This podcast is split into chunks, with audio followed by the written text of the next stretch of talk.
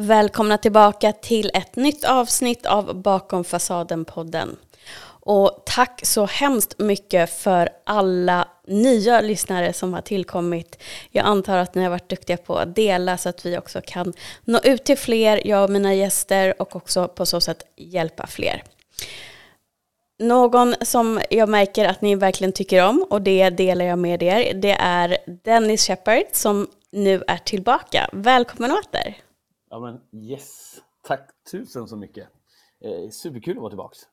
Ja, jag märker ju verkligen att eh, den kunskapen som du besitter är någonting som ja, jag också behöver verkligen ta del av och höra. För det är så mycket som man går och tror att, till exempel när vi pratar om övergivnadssår, att det här är någonting som är fel på mig. Det är bara jag som känner så.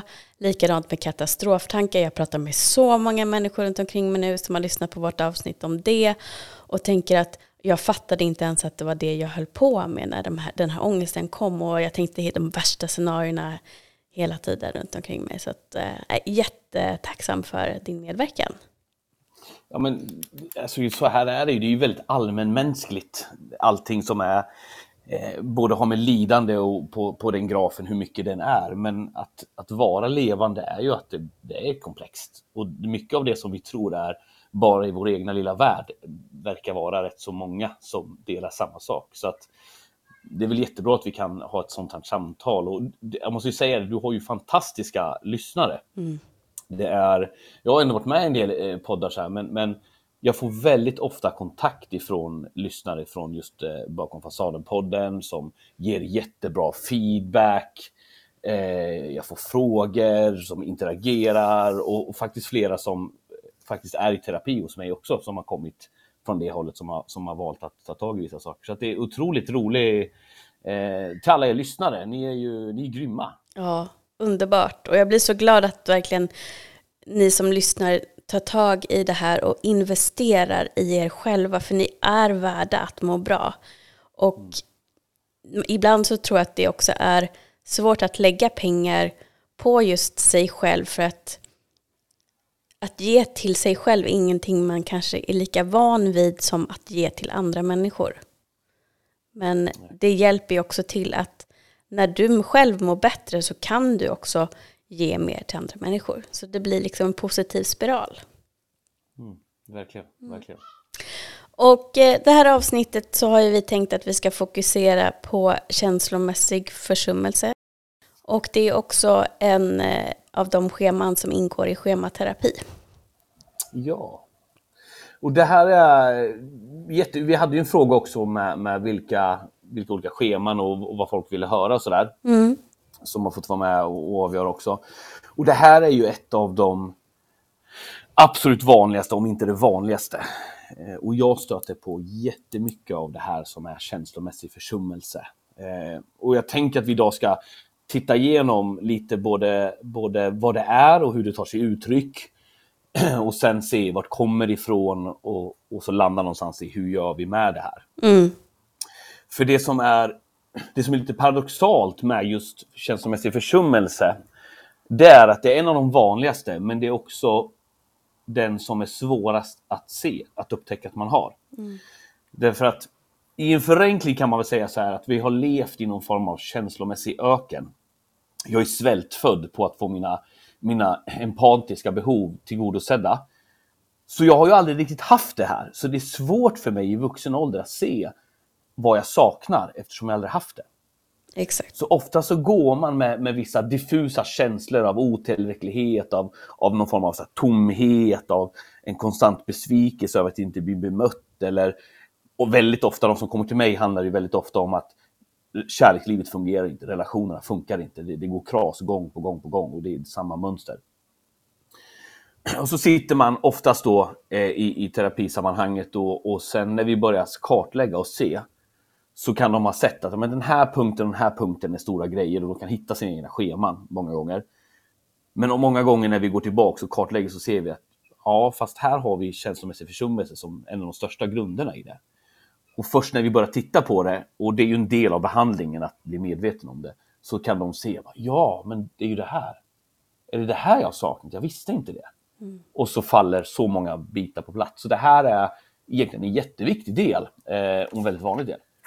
Eh, ska vi titta lite på vad det, vad det är för någonting då? Mm, vi börjar där. Vi börjar någonstans där liksom. Om jag ska beskriva det som, som hur upplevelsen är av det, för det är oftast där vi landar i livet, så är det någon form av, av en känsla av att mitt behov av, av kärlek inte blir upp, upp, eller blir inte mött, och det kommer aldrig bli mött. Jag känner att jag aldrig någonsin kommer få den här nära kärleken som jag egentligen behöver. Man har oftast en känsla av, av som de beskriver, tomhet, även i relationer. Så det är som en tomhet, på insidan så blir det tomt. Påminner mycket om den här känslan av ja, men det här åsidosatta barnet som liten, som inte riktigt fick vara med. Den här tomma, ekande, nästan sugande känslan på insidan.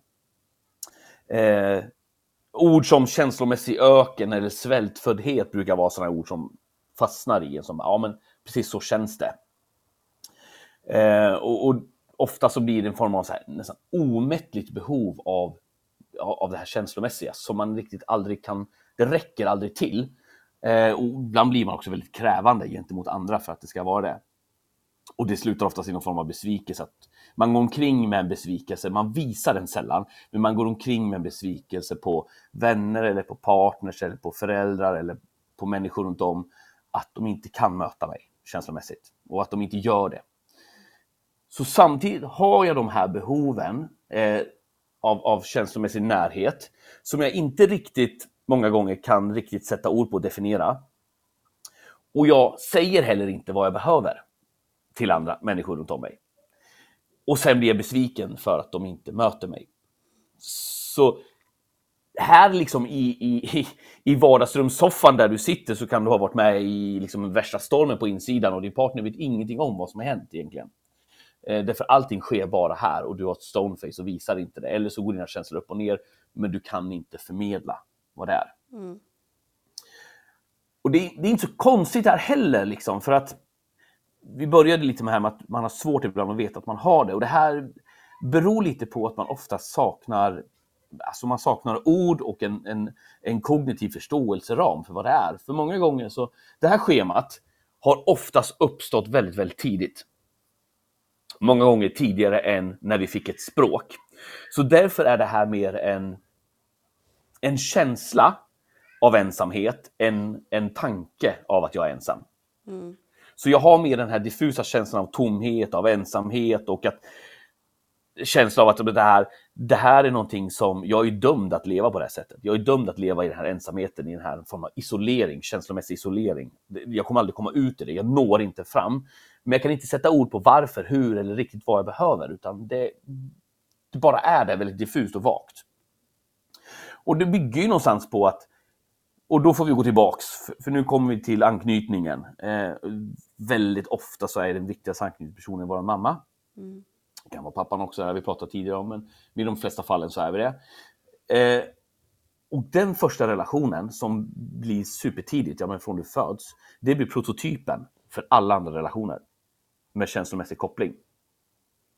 Om du nu har brister i omvårdnaden i den relationen, och de bristerna kan vara, det kan vara fysiska brister, absolut, men det kan också vara empatiska brister, alltså känslomässig närhet, att du validerar och speglar barnets känslor och möter barnets känslor. Det kan vara brister i att, att eh, skydda barnet från faror eller att bli utsatt för saker. Och det kan vara olika former av brister. Då skapas den här prototypen. Och det är också det vi någonstans jagar, och det här som vi kallar i schematerapin för schemabevarande, att vi liksom upprepar samma trauma, vi upprepar samma sak som vi har försökt fly ifrån om och om igen. För det är det vi känner igen så väl och det är det vi är så hemma i. Och vi vet inte riktigt hur vi annars ska göra än att dansa den dansen. Så här, här fastnar man i det här. Och många som kommer till mig eh, skriver det verkligen så att nej men, de kan komma med en känsla av att nej men jag, har, jag har haft en bra barndom. Mamma har alltid varit där. Eh, och men vi, hade, vi hade kläder och vi, hade, vi åkte på semestrar och vi hade hus. Och liksom, nej men det, var, det var egentligen inga konstigheter.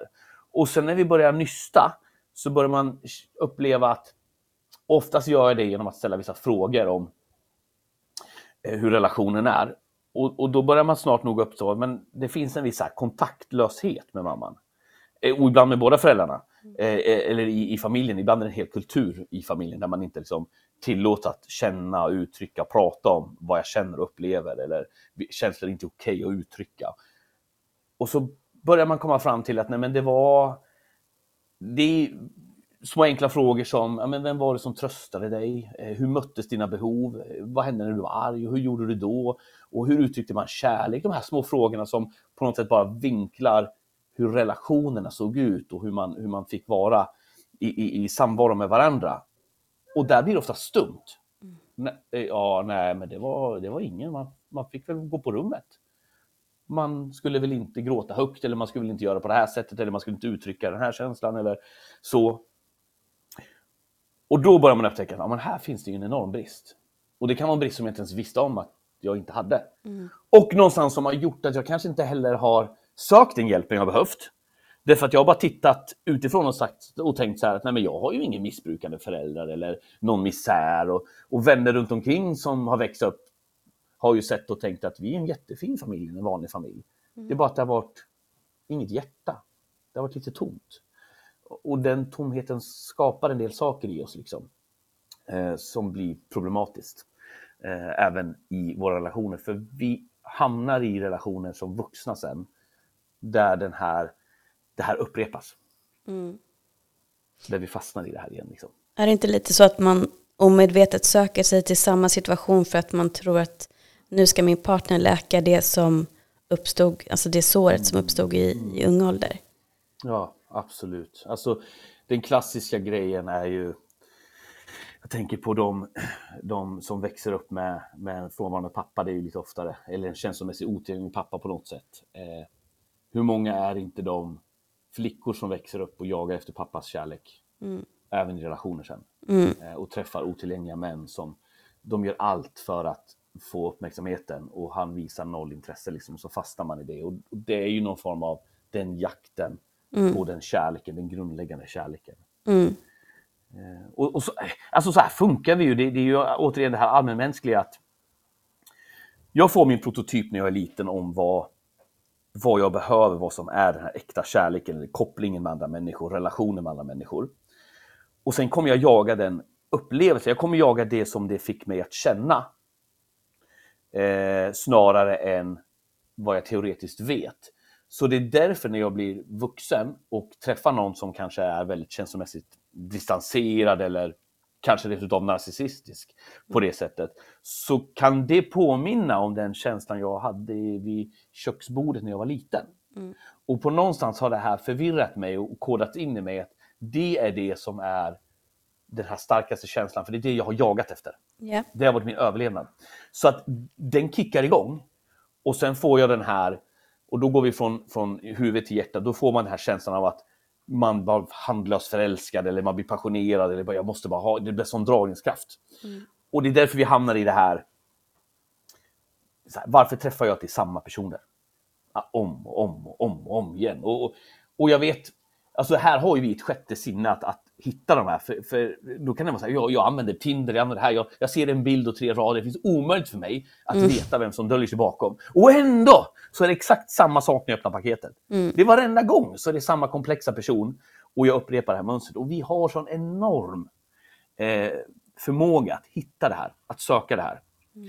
Och det betyder ju också många gånger att det jag kanske behöver som mest, vilket skulle kunna då vara en känslomässigt närvarande, någon som är empatisk, trygg och möter mina behov och ger utrymme för det.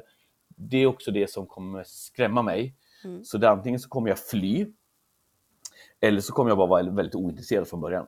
Så att de killarna har jag redan, de har jag redan dragit bort innan vi ens har börjat dejta. Liksom. De, de är ointressanta eller det hände ingenting. Eller jag dejtade, det är också en vanlig, jag dejtade en kille eller en tjej ett tag liksom. Jag hade den här relationen och den var jättebra. Alltså den var jättebra. Och jättetråkigt. Mm. Så, här, så att jag, nej, men vi och jag slutade för det, det hände ingenting. För att det kickar inte igång samma system liksom. Nej, de här fjärilarna som egentligen tyder på att nervsystemet varnar dig för någonting kommer ju inte om det är tryggt. Och, och dessutom så kan det också vara så att du inte upplever det som tryggt för att det är så obekant. Ja. Och du känner dig mer bekant med någonting du är så van att hantera, även om det är smärta.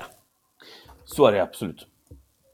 Eh, där, där hamnar vi så väldigt, väldigt ofta. Eh, och det är oftast där vi, vi landar i, i terapirelationen. Eh, mm. Och jobbar väldigt ofta med känslomässig försummelse. För du, när de kommer till mig, många, många som kommer till mig kommer ju för just att, att jobba med schematerapeutiskt. Jag jobbar ju med flera K B T och andra olika metoder, men, men många kommer just för schematerapin. Mm. I alla fall de som har de här lång, långa mönsterna av det, av det som vi pratar om idag. Liksom. Och man har oftast inte bara ett schema, utan du kan ha flera. Men den här är nästan alltid med. Mm. Och den här är nästan alltid någonting vi behöver jobba med, för att den här kommer påverka hur du kopplar i relationer runt om, omkring dig med arbetskamrater, med vänner eller med din kärlekspartner, oftast där. Eh, och det är där det ställer till det. För det är som att vi... vi Och det är klart, funkar inte det, kan inte jag skaffa min familj, det funkar inte mina relationer, men då kommer inte heller livet riktigt funka.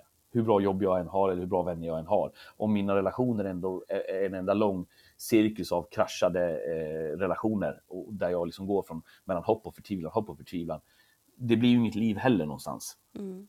Så att det blir ju någonstans grundbulten som vi behöver, brukar börja skruva på i terapin, för att den behöver sitta, för det är ju oftast i relationer vi börjar läka sen. Både relationen till mig själv, eh, men också relationen i, i, till, till andra. Liksom. Vi behöver jobba båda de här parametrarna. Och eh, har jag den här känslomässiga försummelsen som schema, så hamnar jag oftast i de här relationerna med andra. Men det tragiska är att väldigt ofta så har man den relationen till sig själv också. hundra procent. Alltså, och det här känslomässiga distans, vilket gör att det är ännu mer av ensamhet. Det är för att jag möter inte ens mina egna känslor och mina egna behov. Mm. Och när jag känner någonting, då bortförklarar jag det snabbt. Äh, det var det för fån, var det för knappt, eller trycker bort det, eller blir arg, eller... Alltså, jag skadar ju mig själv, för jag säger att det jag känner, tycker och tänker är oviktigt. Och jag är, det här är inte viktigt, och jag behöver inte ta plats. Så jag fortsätter ju att såra mig själv. Så annars kunde man ju tänka att ett, en, en snabb, enkel lösning vore att leva själv. Men, men det är inte alltid det funkar heller då, liksom. Så relationer på alla nivåer behöver vi jobba med när det gäller känslomässig försummelse. Och den, den behöver vi många gånger jobba med, oavsett vilka andra scheman som finns. Mm. Ja, men verkligen. Alltså, jag har ju varit eh, allt det du, du pratar om. Och mm. att inse och komma till insikt just att jag har övergivit mig själv lika mycket som jag springer in i relationer med vänner och Eh, kärlekspartnern som är i mig, lika mycket som att jag försummar mig själv, springer in, alltså det, det går hela tiden tillbaka till en själv. Så det är verkligen otroligt viktigt att, att se sin egen del i det, och också börja med att vem är jag för mig själv, vad ger jag till mig själv och vad är det jag yeah. Yeah. inte ger till mig själv. Yeah.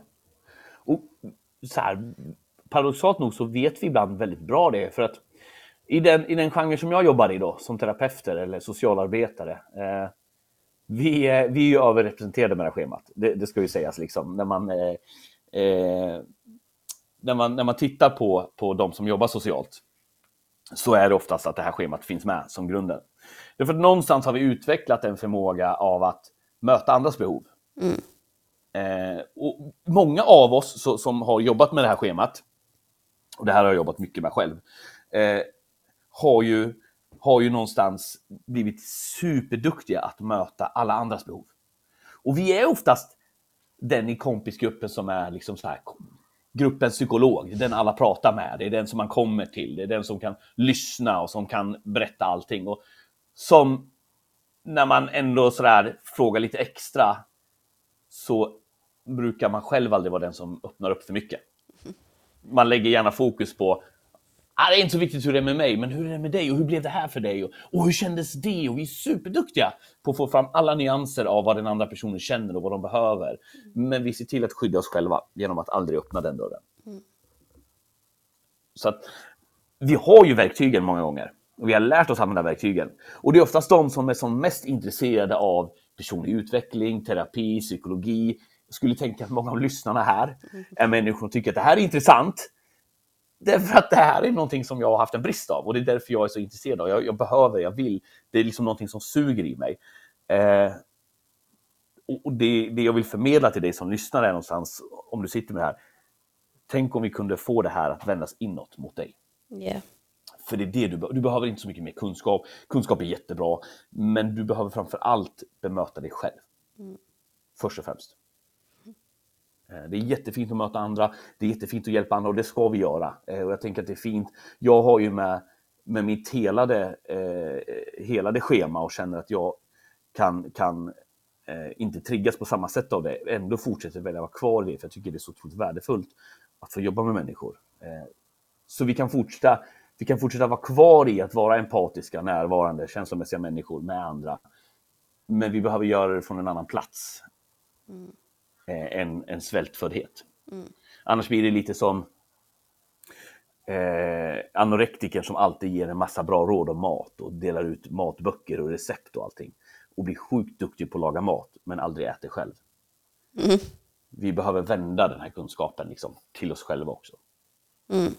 Ja, men verkligen, och börja där. Och jag, jag ska ju inte sticka under stol med heller att det är en relativt smärtsam process i början. När, man, när jag då insåg att jag hade inte gett någonting till mig själv. Jag hade haft fullt fokus och använt flyktstrategier just för att inte sitta med mina egna känslor. Jag var ju tvungen att sitta liksom också med en yngre version och framförallt tonårs Helena och, och be henne om ursäkt för att hon var så mycket i brist. Och jag och mina föräldrar nådde inte varandra alls där. Så det blev ju som en känslomässig försummelse därför att vi kunde inte prata med varandra. Vi litade inte på varandra. Men det var då vi egentligen behövde varandra som mest. Ja. Och, och där behövde jag också mig själv som mest. Men jag ville ju bara att alla andra skulle rädda mig. Och så fortsatte jag väldigt länge. Och min känslomässiga mognad fastnade lite där. Mm. Mm. Och det, det är ju det här, det är här, det är här som blir, det är här just den här fastnaden för att jag har behov. Men jag går och jag har ett behov av att andra möter mina behov, för det kommer från när jag var liten. Men jag har också en oförmåga att uttrycka det. Ja. Jag har en oförmåga att vara sårbar. Därför att min rustning när jag var liten var att stänga in. Det var att inte visa, det var att inte vara sårbar.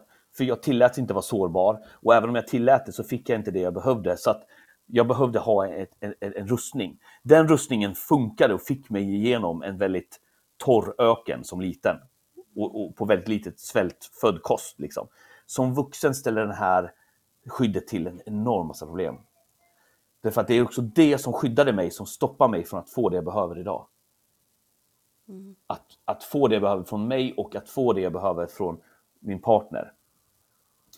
Och det vi tränar på i terapin, det vi jobbar väldigt mycket med, och vi, vi, det är olika delar i, i den här.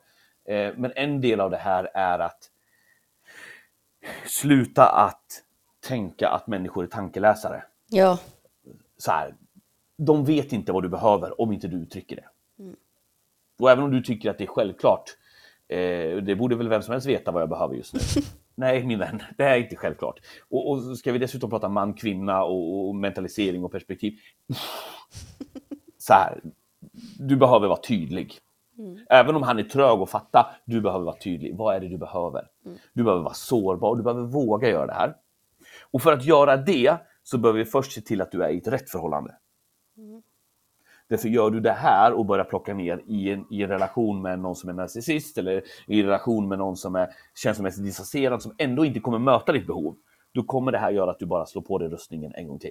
Ja, för då får du bara bekräftat att mina ja. känslor är inte viktiga och ja. varje gång jag försöker vara sårbar så får jag bara tillbaka det som skit i ansiktet.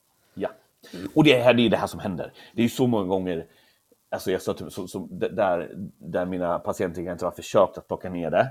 Och sen har de fått en smäll mm. som bara har bekräftat att men de är oviktiga. Mm. Eh, och då behöver vi titta på men i vilken relation är du? Och där jobbar vi väldigt mycket med att vem är det jag ska hitta? Vem är rätt person? Vad är det rätt vänner? Vad är rätt relationer? Vad är rätt sådär. Så att jag har en, en setting och en, en förutsättning att kunna göra det. Och när jag är i den här trygga, då börjar vi montera ner de här delarna. Mm. Sen jobbar vi väldigt mycket just i känslomässiga försummelse, jobbar vi en hel del med just visualisering. Det är därför jag tror schematerapin blir så effektiv i det här. För det här handlar om att möta sitt in... Alltså det handlar om att skapa en kontakt med sitt inre barn. Mm. För det är den kontaktlösheten som är det primära i, den här, i, i, i det här schemat. Liksom. Så att vi behöver skapa en kontakt där du behöver känna liksom att du är grundad i dig själv. Att du har landat i dig själv i alla dina åldrar. Typ den här tonåriga Helena eller, eller det där barnet. Liksom. Jag behöver komma kom, kontakt med det barnet. Och jag behöver också lära mig att se vad är det barnet eller den här tonåringen behöver. Mm. För jag behöver lära mig att läsa av mina behov. Och därefter, hur möter jag det här behovet? Så vi gör det som ett sätt att lära oss det. Men också att jobba schemaläkande med det vi faktiskt har varit med om i, i, i barndomen. Så att vi jobbar en hel del med visualiseringsövningar. Och relationen med det inre sårbara barnet. Eh, och sen blir själva terapirelationen blir nästan det viktigaste. Därför att terapirelationen kan bli den första relationen där du sitter tillsammans med någon annan som kan förstå dig fullt ut. Mm. Som kan hjälpa dig att reglera, som kan hjälpa dig att ge feedback, som kan, kan möta dig eh, i den här situationen och stå kvar. Och det blir Det blir liksom en ny prototyp. Om den första prototypen är den här trasiga relationen med mamma, så blir terapirelationen en ny prototyp för hur en relation kan se ut. Mm. Och vi lär oss också att en relation, det här med rädslan för att människor ska försvinna eller inte finnas där. En terapirelation är ju, dels är den ju begränsad i tid. Jag kommer inte alltid vara där. Och sen är den ju eh, begränsad i, i, i, i utrymme. Och där finns också en trygghet. Mm. Alltså, jag, jag, jag kan vara, oftast de som kommer till mig som, som har väldigt starka av det här, så blir jag kanske den första man verkligen öppnar upp sig för eller släpper in helt och fullt. Vilket också är väldigt bra, tänker jag, för vi har eh, där, kan, där kan könen vara en fördel. Det kan vara en fördel att jag, för de allra flesta som kommer på det här sättet är kvinnor, och de har nästan aldrig öppnat upp sig för en man. Alltså det, det blir som ett extra sot. Till, till väninna absolut, men till en man, det, det blir som ett extra hinder. Men det är också extra viktigt att kunna vara sårbar i en sån relation. Mm. Och se hur kan en sån trygg och säker prototyprelation se ut. Liksom. Yeah. Så där lär vi oss nya mönster i det. Så att vi jobbar då både med det kognitiva, tankarna och känslorna. Vi jobbar med beteenden, att våga vara sårbara, att våga eh, få utmaningar att, att släppa loss. Och göra det i trygga kontext, trygga relationer. Vi jobbar väldigt mycket med, med visualiseringen och kopplingen med det inre barnet, relationen med sig själv. Och i den här trygga terapirelationen där vi kopplar an. När vi gör det här, då läker vi det här schemat. Mm. Då kommer vi till en plats där jag kan landa i mig själv och fylla den här tomheten. Och våga en dag lämna kvar den här rustningen i terapirummet och gå ut och vara mig själv. Mm. Jag... fick faktiskt göra en sån visualiseringsövning när jag gick i terapi för några år mm. sedan.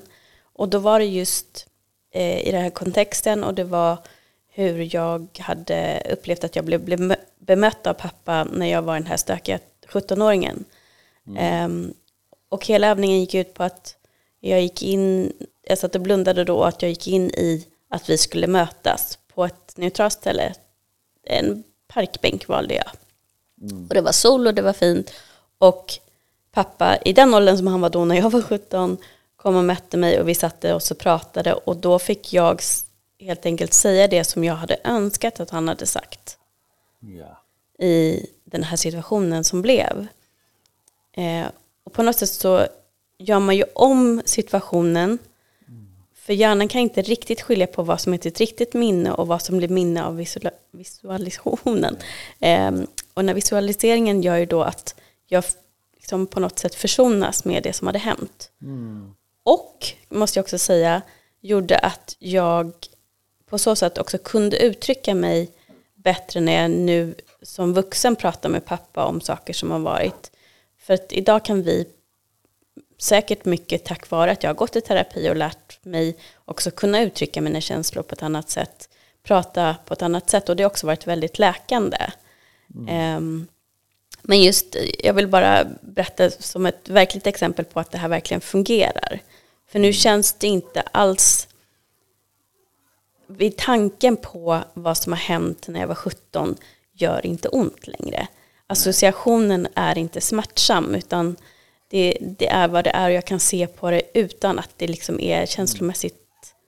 Eh, det finns inget känslomässigt att, att attached to it liksom. Nej, längre. Just det. Och det tror jag helt på grund av att, eller tack vare det här i terapin. Ja.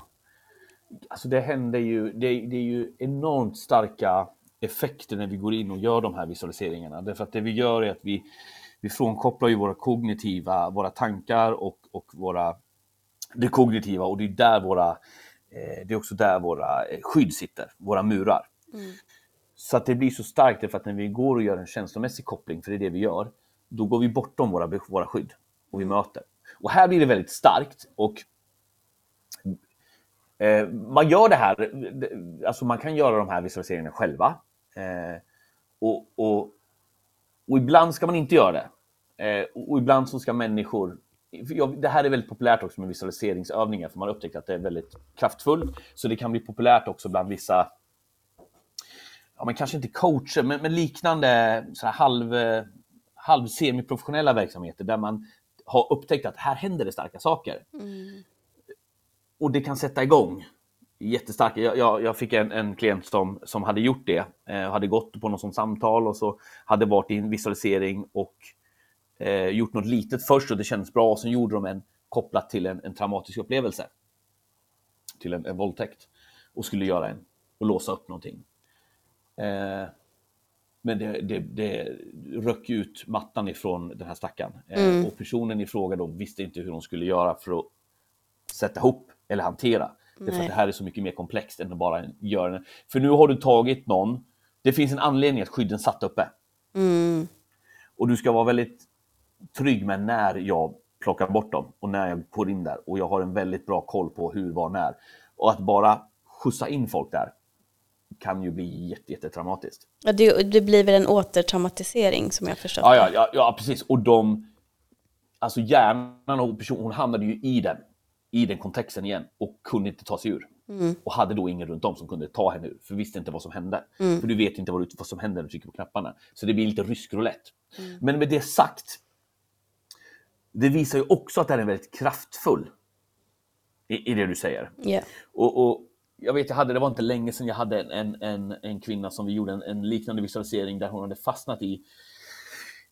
Hon stod i, i, högst upp i en trapp och så stod mamma och pappa, liksom, mamma här uppe och pappa nere. Det var en jättejobbig separation och det var, eh, ja men de drog i, det var otroligt traumatiskt. Och det här var en jätte, den här hade präglat henne i, i så här tjugofem år. Hon återkom till den och det fastnade och det liksom, den starka känslan och den känslan som, som var fast i den här kontexten, i den här situationen.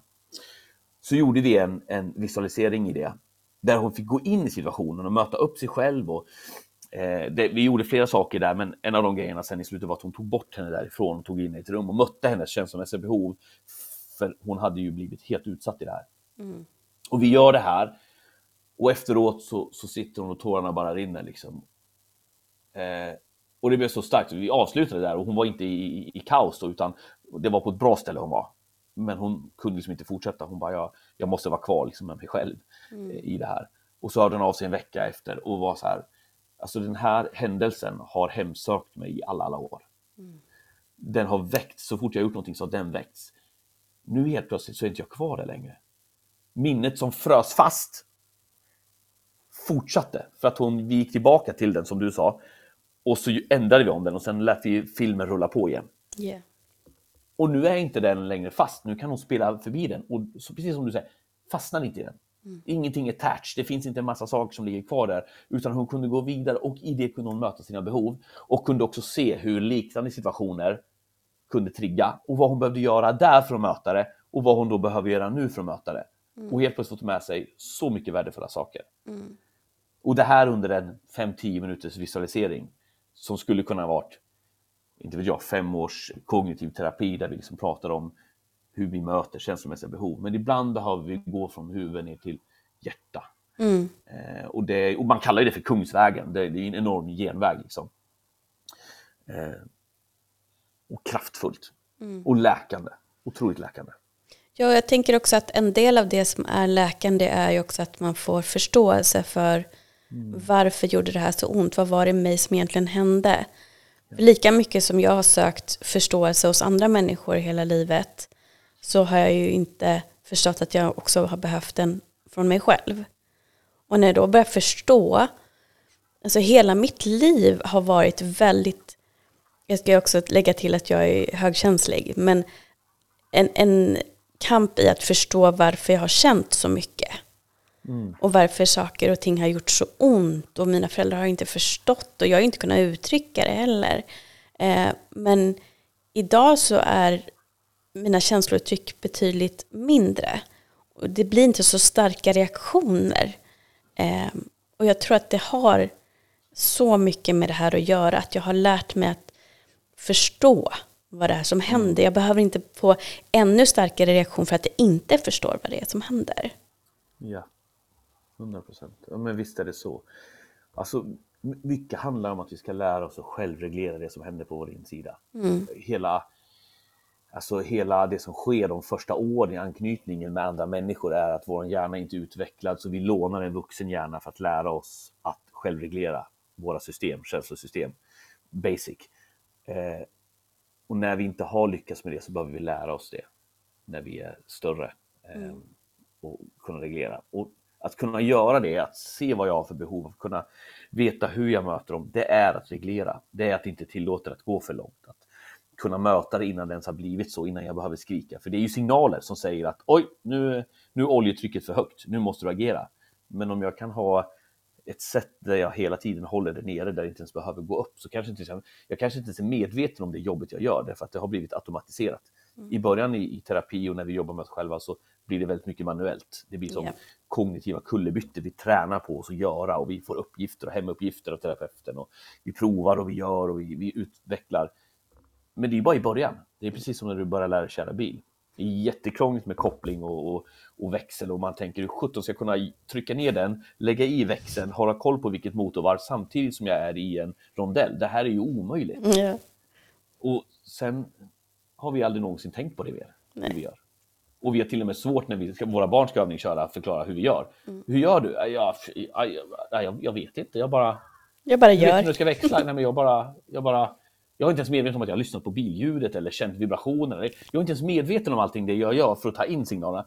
Men det lär jag mig med mig själv också. Jag, kan, jag känner in vad händer i kroppen, vad händer i tanken, vad händer i känslorna. Och så reglerar jag hela tiden ständigt efter det. Mm. I ett flöde liksom. Mm. Ett medvetande. Där vill vi ju komma. Mm. Där finns en, en trygghet liksom. Mm. Verkligen. Mm. Mm, men om man då känner igen sig i, i det här som vi sitter och pratar om. Mm. Vad, man kanske inte ändå riktigt förstår hur man ska kunna upptäcka att det här såret finns just när man, om, ett, om vi går tillbaka lite till kärleksrelationer. Ja. Hur skulle du beskriva att det ändå tar sig uttryck om man börjar dejta någon till exempel?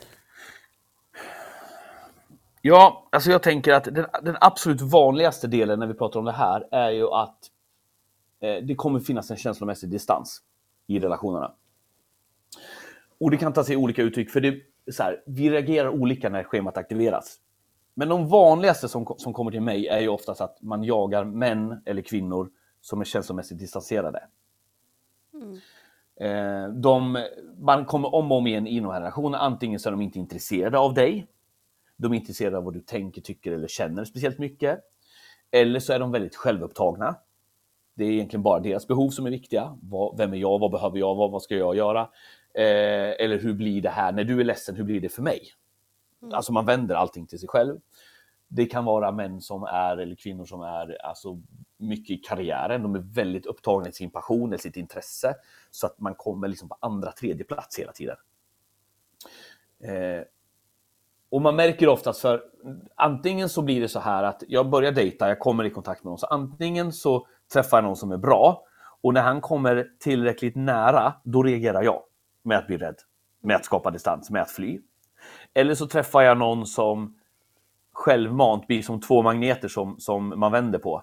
Så där den ena trycker bort den andra hela tiden. Mm. Man hamnar i det istället. Att n- han håller sig distanserad, vilket gör att jag kan bli trygg.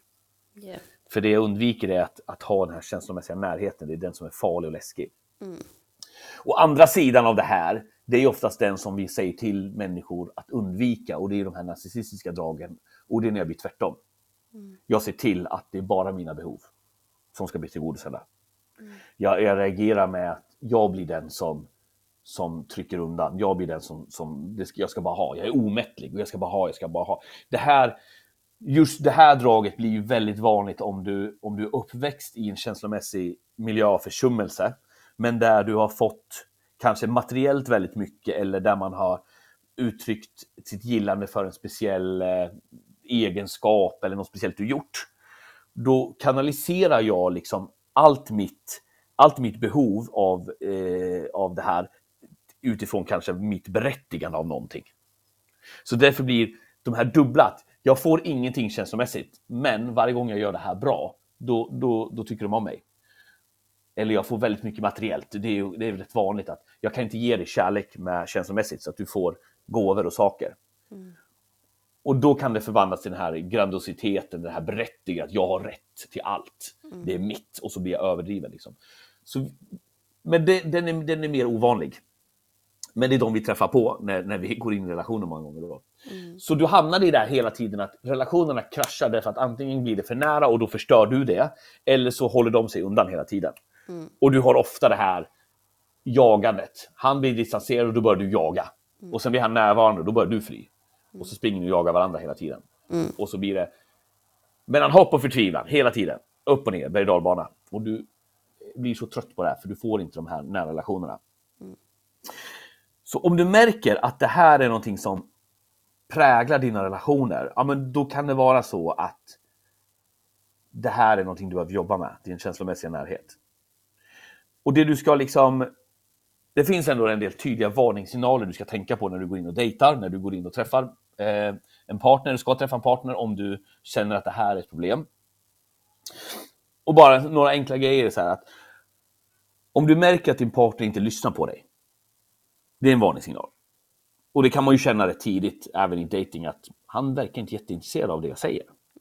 Så här, han är upptagen i, i sin egen värld, liksom, eller han väntar bara in när han kan få fortsätta sin berättelse. Eller det är bara partnern som pratar. Så en, snack, en snackis liksom. Eller att han kanske har svårigheter att visa fysisk kärlek och närhet.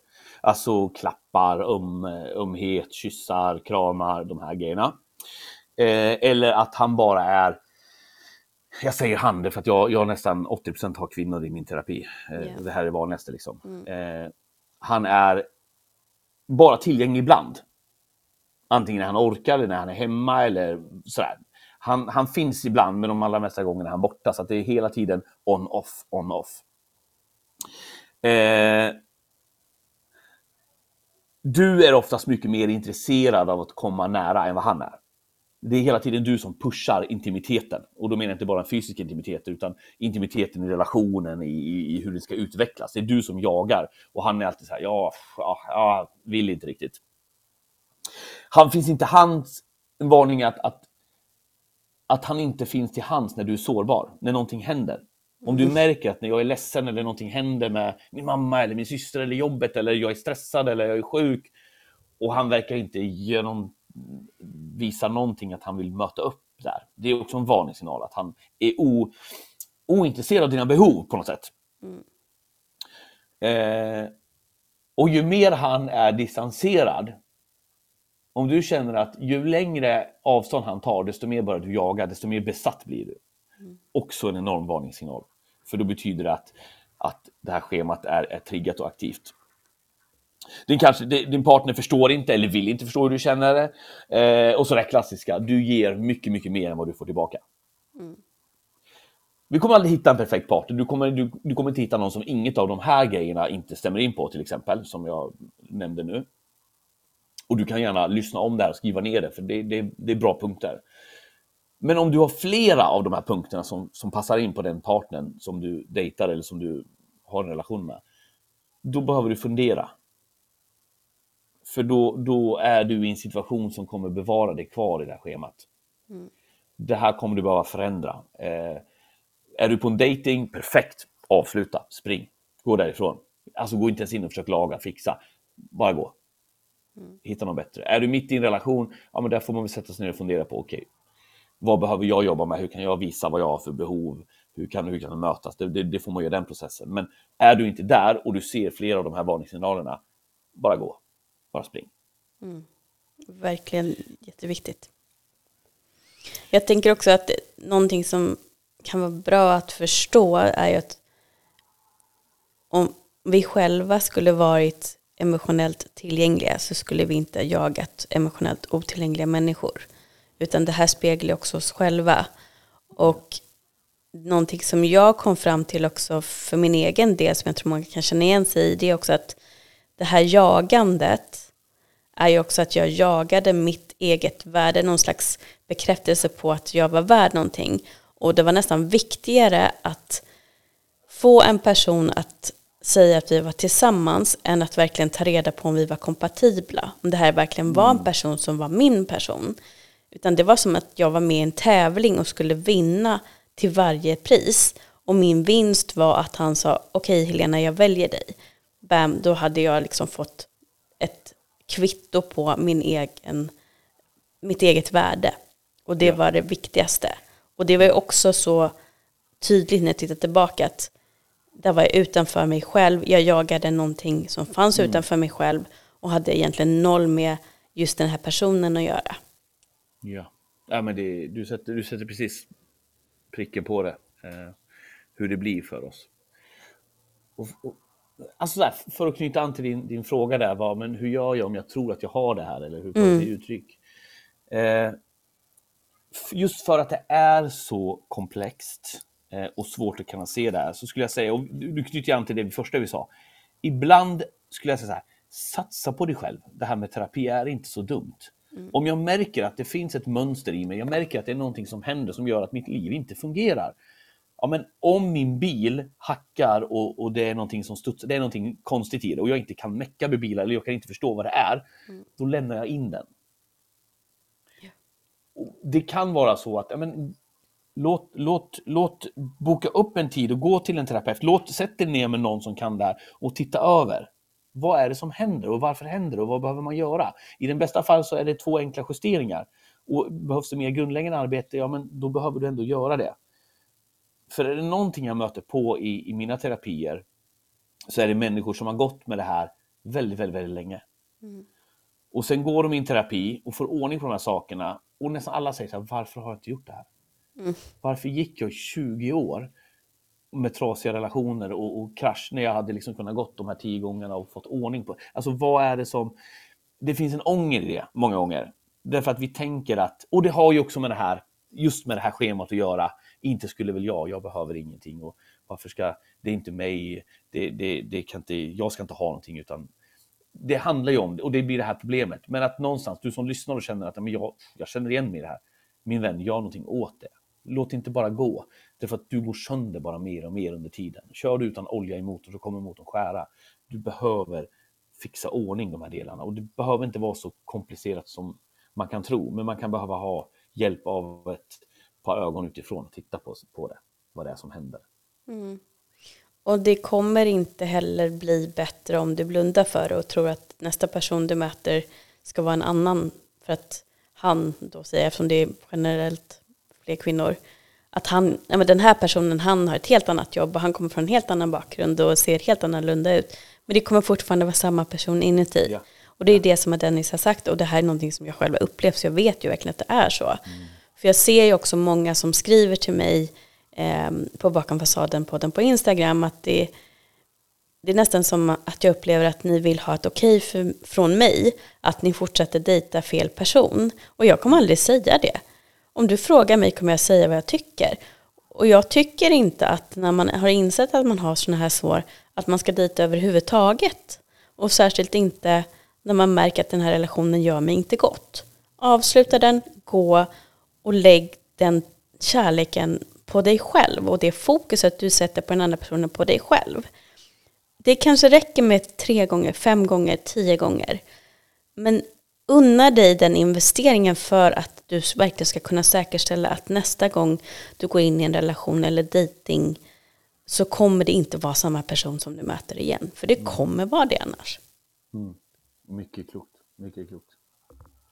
Ja, men det, det är tyvärr, jag tror det är så många som vet det här innerst inne men blundar för det för att mm. i, i en eh, drömverklighet så skulle det komma in en, en liksom prins på en vit springare och bara ja. rädda dig. Men det funkar inte så. Den som kan rädda dig är du själv genom att du tar hjälp av någon som kan det här. Och det är ju den här bittra insikten man måste komma till, att mina tre, fyra, fem senaste relationer såg likadana ut. Min vän är inte slump. Mm. För det är ju det, det vi tänker, att nej men, allting från början såg ut att vara, han var, han var precis det jag behövde. Och så visade det sig att det var här. Ja, men om det sker upprepat, då är det ett mönster, då är det inte slump. Yeah. Eh, och, och det kan vara tufft att ta. Men om det här är någonting du har upplevt egentligen, den här känslomässiga ökningen har du upplevt från du var liten och sen fortsätter det gå igenom i relation efter relation, då är det inte slump. Det är inte, det är inte ett lotteri där du råkar ha fel och sen, men snart kommer du ha rätt. Mm. Det är precis som Helena säger, du, du behöver ställa in och kalibrera eh, din sökfunktion i dig. Yeah. Och också när du gör det så kommer du ju märka att du attraheras av andra personer. Och det här som du tidigare tyckte var så tråkigt eller att du inte förstod det här underbara med att känna ett lugn utan tyckte mm. att det var tråkigt. Det kommer ju nu vara bara härligt och åh oh, gud vad skönt, jag kan bara slappna av och vara mig själv. Jag behöver inte anpassa mig och lyssna hela tiden på vad jag tror att han vill ha. Utan jag kan bara vara. Ja, precis. Mm. Värdefullt lugn. Verkligen. Så att det är verkligen, verkligen värt det här. Och som jag märkt att många av er gör nu den här säsongen som jag tycker är så bra. Och jag tänker också att det var delvis en tanke med att släppa avsnitt varannan vecka istället. Är att ni lyssnar om avsnitten. Och det har gått mm. upp dubbelt så många lyssningar. Och jag tror verkligen att ni tar till er det här på ett annat sätt. Och det, det är också en investering. Det kostar ingenting. Men ibland så måste man också börja smått. Att man bara lyssnar några gånger och sen tänker, ja men ska jag våga ge det här till mig själv? Ja. Kontakta Dennis och ta det här vidare och unna dig som sagt. Mm. Och de som tänker så, Dennis, ska vi repetera lite hur man får tag på dig? Ja. Eh, man får tag på mig enklast i, via min hemsida, eller så har jag också ett Instagram-konto där jag länkar mycket material som det vi har pratat om. Eh, där jag har ett, ett sånt material. Så antingen går du in på Dennis... Ah, du, du länkar ju där, dennis punkt shepherd punkt s o s tror jag heter Instagram. Och mitt namn, eh, dennis shepherd punkt s e är min hemsida. Mm. Och där kan du läsa mer om både mina onlineprogram, eh, men du kan också där, om du vill boka tid för terapi, så kan du gå in och boka och titta hur man gör. Och jag har både på plats på mottagningen, terapimottagningen i, i Göteborg, eller digitalt. Mm. Så man kör via videolänk. Så där kan du se all information om det också då. Ja, och det är det som är så bra också med videolänk, det är att du kan ju sitta var som helst i världen. Ja. Eh, och ändå kunna möta den och få ja. hjälp. Jag har faktiskt idag, skrivande stund, eh, talande stund, så har jag i Marbella och Bali mm. har jag patienter just nu, bland annat. Så att nu, nu har vi gått ifrån Sverige till att ha lite, lite mer varmare i klimat. Mm. Eh, men nu är vi på väg att få det här varma här, så att eh, nu är glädjen på väg tillbaka. Ja, ja, precis. Ja, men jag hoppas verkligen att eh, ni verkligen tar tillfället i akt och eh, ser också nu när värmen kommer att eh, det kanske kan bli en ny start för dig. Och verkligen tro på att du är värd det. Och lyssna jättegärna också på våra andra avsnitt. Vi har som sagt gjort eh, två avsnitt tidigare. Ett om eh, lite mer generellt vad det är schematerapi. Och där pratar vi också om övergivna sår. Och sen har vi gjort ett avsnitt hur man hanterar katastroftankar. Ja. Så att, eh, jag kan skriva också i beskrivningen på det här eh, vilka avsnitt det är. Annars så gå in i din poddspelare och så bara söker du på Dennis Shepherd. Och så kommer du få upp alla avsnitt vi har gjort tillsammans. Ja. Jättebra. Tack så jättemycket, Dennis, återigen för ett väldigt fint och värdefullt samtal. Tack. Jättekul att få vara med. Och eh, som vanligt, om det är någonting som ni vill att vi ska prata om framöver eller bara har feedback, fortsätt göra som ni har gjort tidigare, att höra av er till oss på Instagram. Tills vi hörs igen, ta hand om dig. Yes. Ja, men du blev ju skitbra. Bra. Som vanligt. Ja, men det är ju det, det, det är så skönt, för det blir ett, ett väldigt naturligt flow. Mm. Eh, ja, men det här blir bra. Ja, skitkul. Och ehm, nu har inte jag exakt koll på, men jag hör av mig till dig när det kommer, ja, och så vidare, så gör vi som vi brukar. Skitkul. Bra. Sicket dream team, va? Ja, verkligen. Du får ha jättefin fortsatt dag där i Grekland nu då. Ja, jag ska ut till stranden nu, tänkte jag, och käka lite glass här, och sangria blir nu också. Nej, det är i Spanien. Ja, det är osäkert var jag befinner mig, men det blir bra. Lite osäkert. Ja. Härligt. Ha det gott. Hej. Hej.